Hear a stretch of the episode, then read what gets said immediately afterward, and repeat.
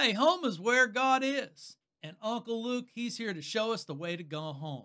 This week, Lord of the Flies, William Golding style, you know, Beelzebub. Come on in, let's check it out. Luke chapter 11, verse 14 to 28. All the bubbas of the world, we got one mission in mind. Welcome to the Biblical Channel. Always glad somebody is showing up. Why? Because we just like talking about the Bible, encouraging people to read the Bible correctly. Why? Because the Bible's got the best stories ever in it. If we read it right, we got lots to laugh at. We got lots to, grow over, meaning we can, get our mind blown and expanded all at the same time. But the overall goal is to develop a confidence in us as human beings living on a planet that's going around the earth, at over 100,000 mile an hour and spinning at 1,000 mile an hour. We don't talk about that point nearly enough, but that should horrify us. That should bring a certain terror to our existence. A lot of things in this world ought to bring a certain terror to our existence. This world is constantly releasing the Kraken on us, and we need a way forward. And that's all. That is all that is going on here. God's desire is just to give us a way forward here, and to do it the way we do it with, the rest of our lives. We just simply talk with other people. So the goal of reading your Bible and saying your prayers is to develop this, kind of confidence and independence from this world that, has us getting together, talking God in a way that makes us laugh. It makes us smile.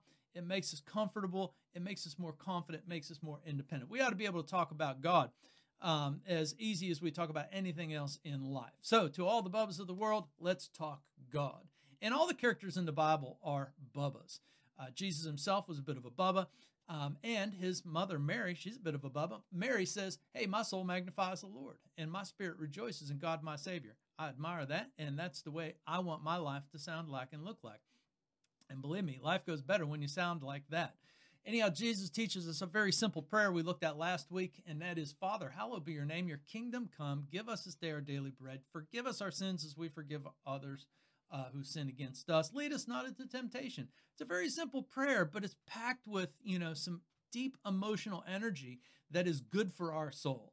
And being good for our soul is exactly what we're on about here at the Biblical Channel. So let's dive into Luke chapter 11, verse 14 to 28, and let's get a good dose of just a fun story. It's packed full of, some little tidbits that will, I think make you laugh, make you smile, and also give you some deeper perspective of what God is after in this world and the way that he goes about creating stories, telling stories, and these stories are the way that we actually grow in life. Stories are the key to our life as human beings, and, developing a confidence in this world that's spinning around the sun at 100,000 mile an hour. Whew, that is what God has in store for us. We need confidence because, man, the world around us is releasing the Kraken of this, in every direction possible. We need a good way forward so that we can hang on and hang on well and do well. Anyhow, without any further tiki-talky, with more talk, let's jump into Luke chapter 11, verse 14 to 28. And it's a scene that opens up, and getting what's going on in the opening scene is going to be absolutely essential to seeing the interplay that Jesus has with his audience and that Uncle Luke records for us, and the apostles, disciples, the whole gaggle of people gather up this story for us because they learned a lot from it, so we will learn a lot from it too, and the rest of the world will learn a lot from it as well. So the story opens up by Jesus. Jesus drives out a demon that was mute. One demon left, a man who had been mute. He started speaking. And the crowd was amazed, but some of them said, by Beelzebul, the prince of demons, he is driving out demons. And others tested him by asking for a sign from heaven.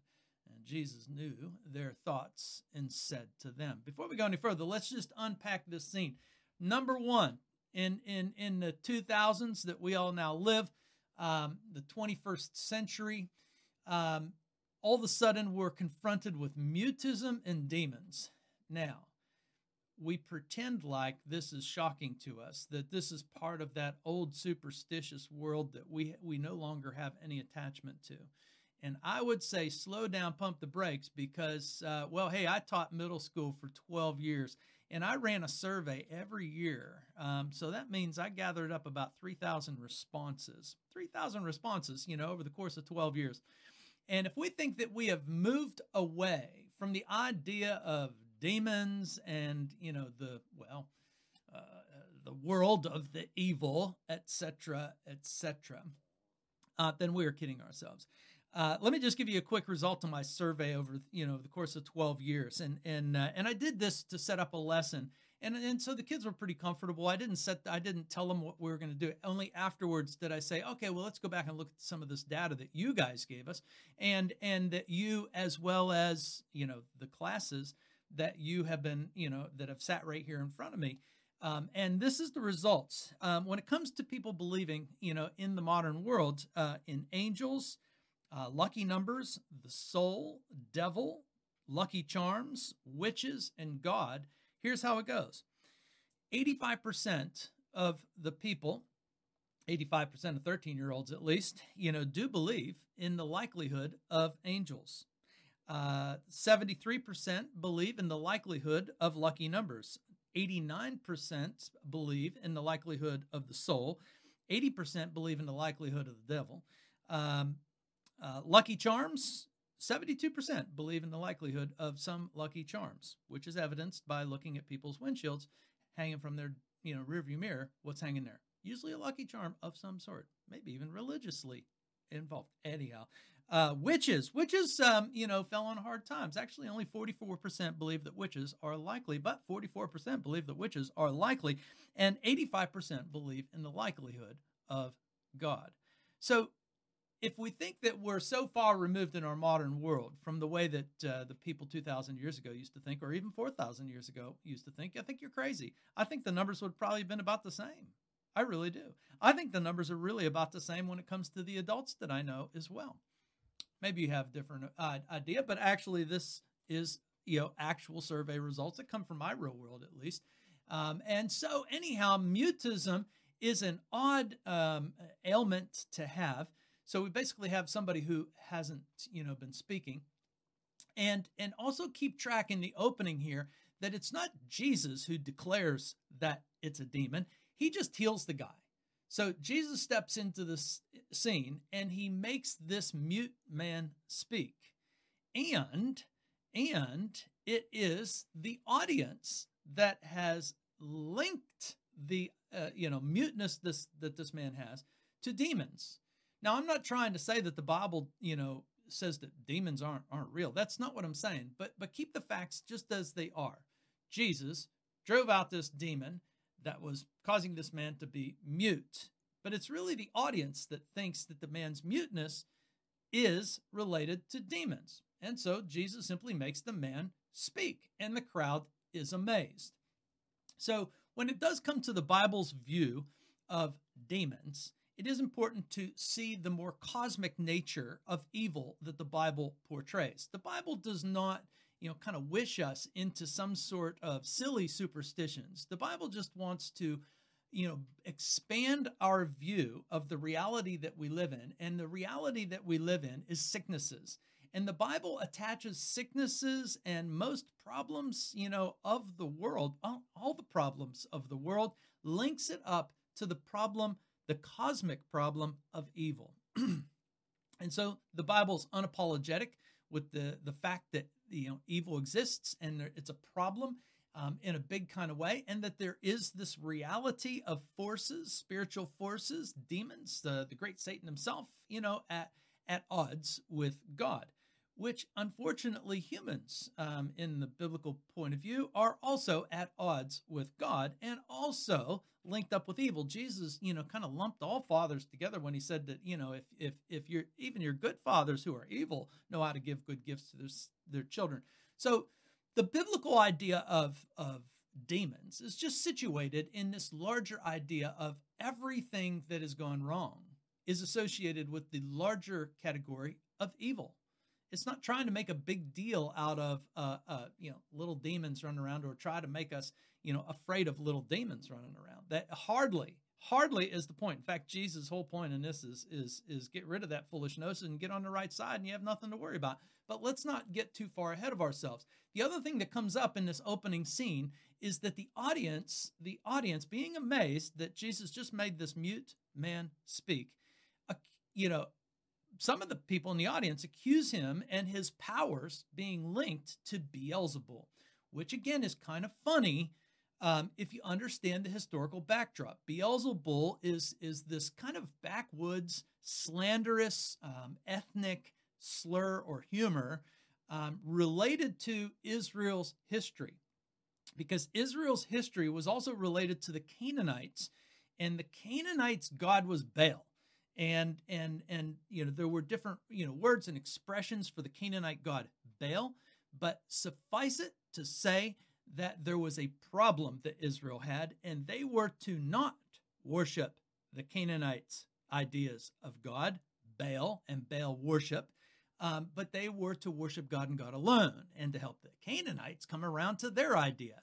Instead, the Israelites oftentimes found their own kings setting up, worship places to Baal. And part of the reason why God expels, Israel as a nation, allows Israel, the nation, to be attacked by two, competing nations, and he expels them, is the fact that they did, indeed link themselves up historically to this god Baal. Now, at this point in time, it seems like Israel has learned their lesson, and so they now link all things evil to Beelzebub, and that's kind of funny for me, because Beelzebub is still an expression of this god Baal of the past, but it's now worked its way into common humorous cultural talk.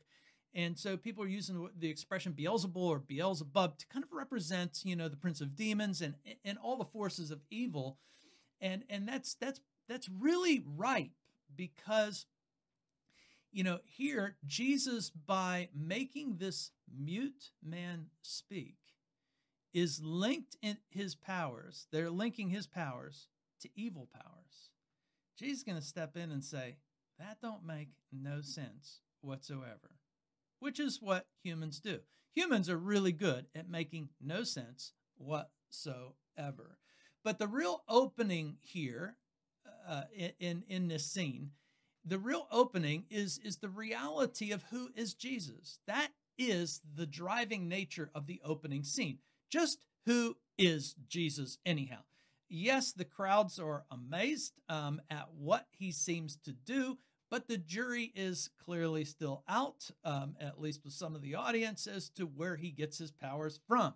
And there are two answers that are dominating the landscape here in this story. Number one, there's a huge group of people saying, his powers come from Beelzebub. Oh, and like I said, Beelzebub also means Lord of the Flies, and that's a slur. Oh, and so I'm going to bring this up, but Beelzebub means Lord of the Flies. You can Google all this stuff and look it up and verify me. I'm just saying that it just does. But they're now accusing Jesus, of a Canaanite god name, which they now see themselves removed from. And they're like, oh, you're part of Beelzebub, not us. And Jesus, it's right, because, Jesus is looking at them from the viewpoint of God. And he's saying, you're the ones with the problem with Baal.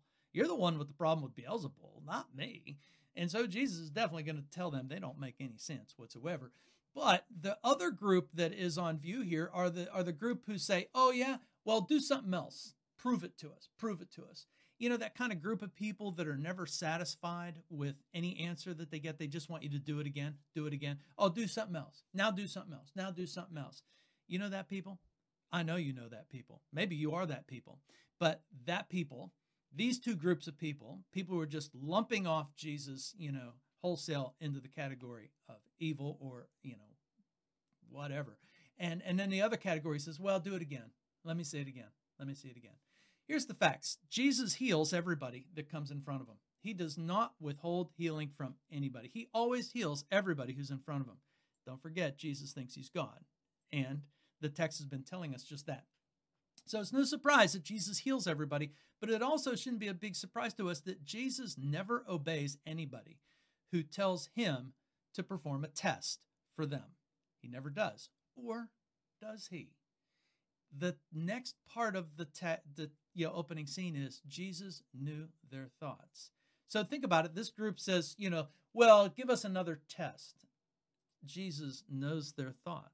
Perhaps that's the test that he was given. But of course, they didn't see it that way. He knows their minds. He knows what they're thinking. And so he gives an answer based on what he knows that they are thinking. Oh, maybe he heard their murmurings out loud. Who knows? It doesn't matter. But that's the scene and how it opens up. Now Jesus is going to basically excoriate the audience. And he's going to do so playfully. He doesn't do so with anger. God is have no need to express anger when speaking to us because we don't trip God up. We think we trip God up, but we don't.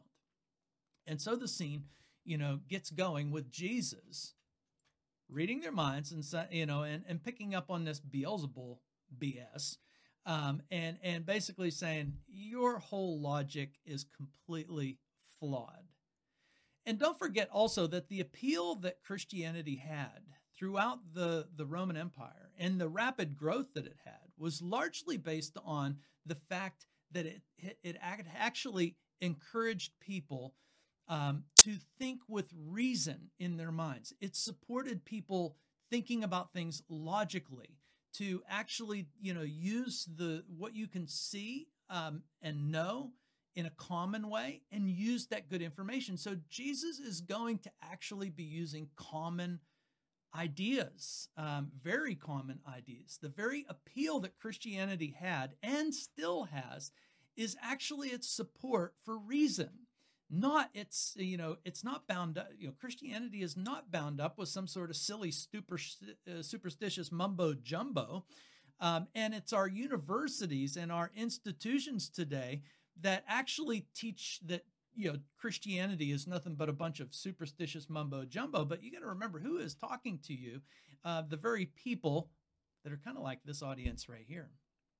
Anyhow, the very people that told us that the Dark Ages were the dark ages of the church leading Europe and leading people into superstitious mumbo jumbo, that is a falseness. The Dark Ages were actually some of the most enlightening times.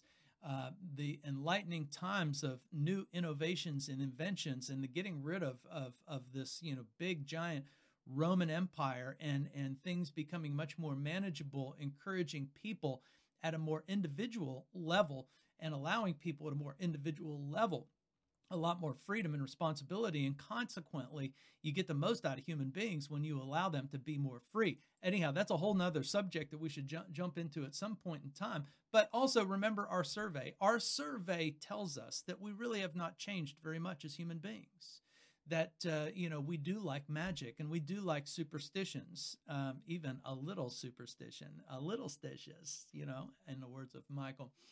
But anyhow, Jesus' logic is common logic about kingdoms divided, which should have a ring in Israel's ear. The people in the audience should be able to hear the dog whistle that Jesus is putting together as he talks about the logic of a kingdom divided against itself will be ruined, and a house divided itself will fall. If Satan is divided against himself, how can his kingdom stand? I say this because you claim that I drive out demons by Beelzebub. And again, this word Beelzebub just keeps coming up. And I think, it's actually part of the humor that Jesus is driving at, but he's basically saying, you guys don't make any sense whatsoever. Even in trying to make sense, you don't make sense, which is the way that we are, if you ask me. And so he then throws it into their laps and he's saying, well, wait a minute, your sons, you people plural, he says, now if I drive out demons by Beelzebub, by whom do your followers drive them out? Your followers, your sons, your people are driving out demons, casting out demons, so they say. By whose power do they use? Is it God's? Well, Jesus says, I guess they'll have to be your judges. So if you have determined that, your group is using Jesus' power, but not Jesus, or using God's power, but Jesus isn't using God's power, well, here's what God will do. He'll say, well, I'll let them be your judges, which should bring an absolute horror into our idea. If a God that I have made up is actually the real God, then that is horrific. Then the Kraken has been released, no doubt about it. But that's what Jesus puts, to them. He's like, think about it, okay? So it's either me or them. Your people say they drive out demons. You're saying that I'm driving out demons. It becomes a matter of your reality. And, Jesus is saying, but if I drive out demons by the power of God, the finger of God, well, then I am your judge. And your reality is that you are staring the kingdom of God in the face, or in the finger, in the finger. Again, this is fun. So they will be your judges, he says, but if I drive out demons by the finger of God, then the kingdom of God has come upon you. And then he says, when a strong man, fully armed, guards his house and thinks his possessions are safe, but when someone stronger attacks him and overpowers him, and that guy takes away his armor in which he had trusted, and then he divides up his plunder. What is Jesus' logic? What is Jesus saying? He's saying the finger of God, man, has come upon you. He's saying, and when Jesus uses this finger of God, it's funny because in the old part of the Bible, the finger of God features. So he's not picking some sort of weird reference out. He's saying, think about that finger of God in Israelites' history. You see, the finger of God actually wrote the 10 commandments on the tablets of stone, Deuteronomy chapter 9, verse 10. And also Psalm chapter 8, verse 3 says that the finger of God made the heavens and the earth. Jesus, what's he saying? I'm the finger of God. I am the finger of God.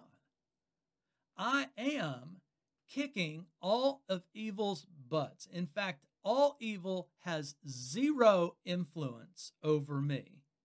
Can you say the same thing? Can human beings honestly say the same thing? Jesus can say without doubt that I am the finger of God. I am using the finger of God. The finger of God is the finger of God that wrote down the 10 commandments. The finger of God is the one who made the whole freaking planet. And of course, it's all with the finger, which means it's effortless. It's effortless. It doesn't take, brute muscle power and all of this from God. It takes a finger. When God lifts his finger, big things happen. And when God lifts his finger, he gets rid of evil. So be careful when God lifts his finger. And how does God how does God defeat evil? Well, he brings in the good words, like the 10 commandments and all the words that we're going through right here. But anyhow, Jesus is saying that he is the finger of God. So you've got to pick your logic. Do you want God, or do you want your own judge? Do you want God to be your judge, or do you want your own judges to be your judge? And if you want your own judges to be your judge, then you can expect, like William Golding wrote in his famous book, The Lord of the Flies, which is the backdrop of this Beelzebub, name is a nickname for Lord of the Flies. And it's a slander against, Canaan's god, Baal. But if you want your judges to be your judge and you don't want God to be your judge, you are asking for the Lord of the Flies. The conch shell is going to be raised against you and you are going to come out on the bottom. You got to pick your logic. God in Jesus Christ is judging, and he is the judge. And he's actually offering forgiveness and relationship with God. And this is Jesus' point. You have got to make up your mind. And so then the scene, continues. The scene continues to, he drops it in. He says, whoever is not with me is against me. And whoever does not gather with me scatters. You see, Jesus only gives two answers as to who he is. Either he is who he says he is either the finger of God, or you're left to your own judges, and good luck with that. Jesus only gives two answers, and he has every right for there to only be two answers. He has every right to not be looking for partners in human beings' logic concerning religion or logic concerning non-religion. Jesus is not looking for partnerships. Jesus is looking for listeners and listening to the logic that he is dropping into our laps. And he said, if you listen to my logic, then you only have two choices. You are either with me or you are against me. If you're with me, then you are gathering people to me. If you are not, then you are scattering people. Scattering is the language of judgment. He says, when an impure spirit comes out of a person, it goes through places seeking, rest, and the whole idea of this text. And he says, is the idea that, yeah, we can get rid of our demons, but if we don't put, if we don't put something valuable in its place, then we are setting ourselves up for an even bigger failure than we ever thought. Getting rid of our demons requires that something better, some source of goodness, some source of purpose and relationship fill the vacuum. And so this is a huge warning against the foolishness of nihilism, thinking that nothing is the best way forward, or thinking that self-determinism is going to get us anywhere, the foolishness of rejecting God, or the foolishness of just pretending there is no God. No, no, no. Jesus says you need a source of goodness. And the source of goodness that you need, he just got done explaining in a prayer. And that is, Father, hallowed be your name, your kingdom come. Give us our daily bread. Forgive us our sins as we forgive our sinners, those who sin against us. And lead us not into temptation. This is the reality that Jesus is bringing to bear. And he always brings us to bear. With me, with you, with everybody. As Jesus was saying these things, a woman in a crowd said, "Blessed is the mother that gave you birth and nursed you." Now, honestly, this is just weird. But that's funny because this is what humans do. Whenever they feel, like they don't know what to say, they say something weird. So the woman, whoever says this in the audience, is either telling Jesus, "You're just like us. Don't think you're better than us," or they're giving him some sort of weird compliment. But it's weird. Either way, it's weird. But Jesus says this. He says, "I'll tell you what blessing is. Blessed are those who hear the word of God and obey it." That finger of God that wrote the Ten Commandments, that finger of God that made the heavens and the earth, that's what you need to be listening to, Jesus says. And Jesus is giving God's word, and he's actually demonstrating God's word with God's power. He is the finger of God. That's who he says he is. That's who he thinks he is. And so you've got a choice. He either is or he isn't. And if he isn't,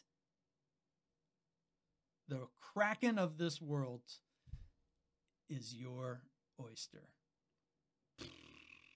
Yuck. He gives us commandments. He doesn't receive our commandments. You see, Jesus is in the place of the finger of God giving us commandments. He's not in the place of receiving our commandments. He made the heavens and the earth. He brought us the Ten Commandments. Us, human beings, we make this world exactly like William Golding's Lord of the Flies describes. We raise the conch shell against one another. We trample each other recklessly beneath, our feet and under the big rock. And we set up our divisions, and we run around with our tribal expectations, pointing fingers at everybody else, when actually the finger of God is what we need to be paying attention to. Anyhow, seems more likely, logically, that the source of goodness is God, and we need to get on the God train to fill the vacuum in our lives. Seems more likely that Jesus is who he says he is, rather than any other version of whatever story we come up with. Seems more likely. Seems more likely we're the ones who have a demon and are mute rather than Jesus. Well, anyhow, that is the story, Dory. Thanks for hanging with us. Catch you next time.